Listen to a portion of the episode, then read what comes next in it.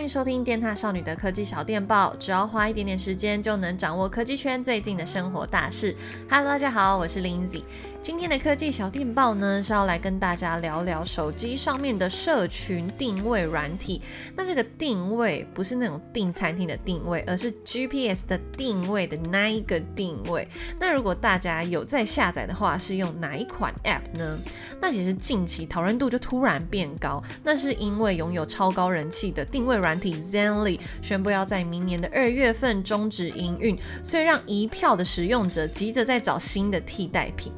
其实，Sanli 的推出已经超过十年了，它是二零一零年在法国成立。二零一七年的时候被美国 Snap 公司收购，那这个 Snap 呢，就是 Snapchat 的母公司，营运到现在啊，全球下载次数已经超过一亿次，成为新形态的热门社群软体，尤其是受到两千年后的 Gen Z 世代欢迎。那根据儿福联盟统计，台湾青少年里面啊，有大约百分之三十三的人都有下载，所以等于就是国高中的一个班级内有三分之一的同学都在用。那我会觉得很多人都。是因为为了避免社群排挤啊，加钱都会来下载，担心自己是落单的那一个。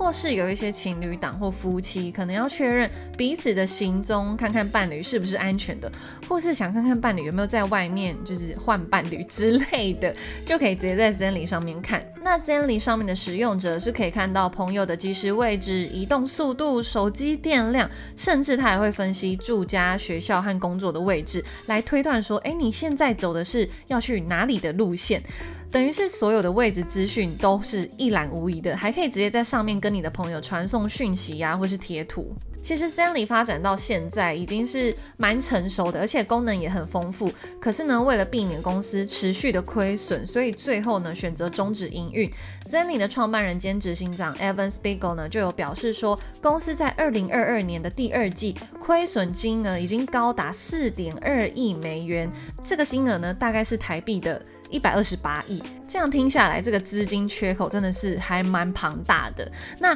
Zenly 的官方 IG 账号啊，在倒数六十天的时候，还有发文表示说，哎，Zenly 推出的这三千多个日子里面，很谢谢大家在这个 App 上面跟朋友们维持关系，记录下每一个喜欢的地点跟回忆。不过大家不要以为 Snap 是打算要把 Zenly 卖掉，他们是打算花更多的心思投入在 Snapchat 上面的 Snap Map 的功能开发，让社群定位的服务啊可以整合到旗下的社群软体上面。但是 Snapchat 在台湾其实是属于非主流的社群软体，所以有很多台湾 Zenly 的爱用者现在都急着在找寻替代的方案。那近期呢，就由台湾公司 MixerBox 异翔科技，他们有开发出一个软体叫做冰友。那冰友呢？它的 App 符号也是一根冰棒，因为 Zenly 的其实另外一个昵称呢就叫做冰棒软体。那我推测了，他们是看准了 Zenly 即将要退场的时候推出的，所以冰友就在这个短时间内啊，突然冲上了社交类下载排行榜的第一名。那 Android、iOS 使用者都是可以下载的。那它的使用概念呢，大致跟 Zenly 是一样的，同样你可以互相加好友，然后查看即时的位置，还有手机电量，也可以传讯息给朋友。等等的，不过相较下，目前整体的界面、功能、操作都是比较简单。那也因为冰友目前还是在开发测试阶段，短时间内突然涌入大量的用户，所以有导致软体出现异常。那部分的使用者就有反映说会出现闪退啊，或是电话验证根本没有办法通过，所以 App Store 上面呢、是只有二点八颗星。那冰友的开发团队也表示，目前是积极的在排除这些状况。那我自己有使用用。两天是有成功登入啦，不过偶尔在用到一半就会闪退。然后呢，有时候明明朋友就在我旁边，可是定位却在超远的地方，就是有 GPS 失准的状况。那我有发现，真的上面已经开始蛮多人了，因为它其实里面有个功能呢，是摇一摇，你就可以查看附近有什么好友，然后就可以申请好友。然后我就出现还蛮多好友的申请。所以我觉得这应该也算是一个交友软体吧，就是你可以认识附近的陌生人。好，那如果除了冰友之外，你还要想要看其他有没有可以用的 App，那像是 iSharing 爱分享、Life 三六零，他们也都是属于这种手机定位型的 App，只是界面跟提供的功能就不大相同。那如果只是很单纯的想要查看联络人的位置啊，那 Google Map 里面也有分享位置，或是说我都会使用 iPhone 内建的寻找功能，因为我主要是跟家人会分享位置，像是如果突然联系不到，就会稍微看一下，哎，你们到底在哪里？主要是报平安用，就是给我们家人一个安心的感觉，尤其是因为我爸跟我妈他都会就是要接送，就有时候可能搭那个什么客运。他们会想要确认一下，哎，我现在是不是要下交流道？然后他就可以稍微看一下，就可以抓那个他们要出门的时间。但是讲到这边，我蛮好奇，就是如果有下载手机定位 App 的人，你们是基于什么理由去使用呢？因为我会觉得我要看人家在哪里，或是我很好奇他在哪，我就直接用 Line 问一下就好，我没有一定要马上确切的知道你的真正位置。然后里面蛮特别的是，它可以看手机电量。我会觉得，嗯，为什么我要知道这个讯息？我知道他手机快没电要干嘛？然后我就问我身边有在使用 Zenly 的朋友，他就说，因为他们可能会怕对方说哦没电不能回讯息，到底是真的假的？然后我想说，哇，你都会有这种疑虑的话，还是你们不要当朋友？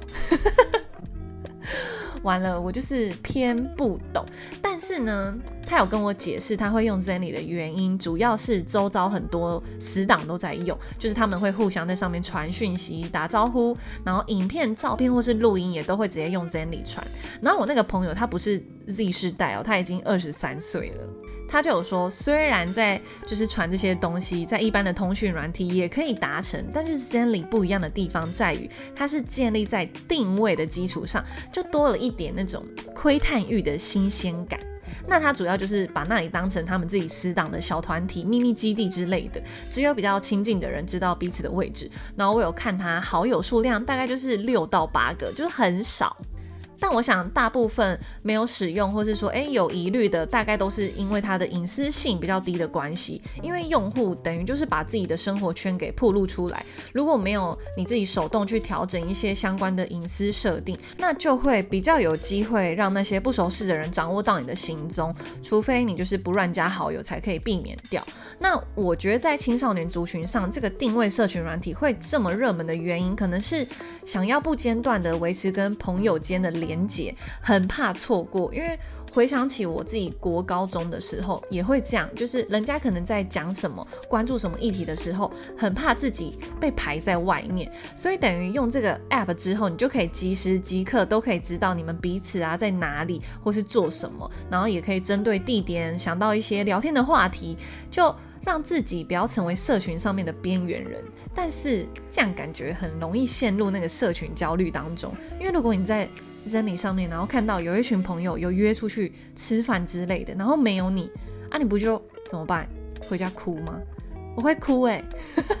那我干脆不要知道，还比较过得舒服一点。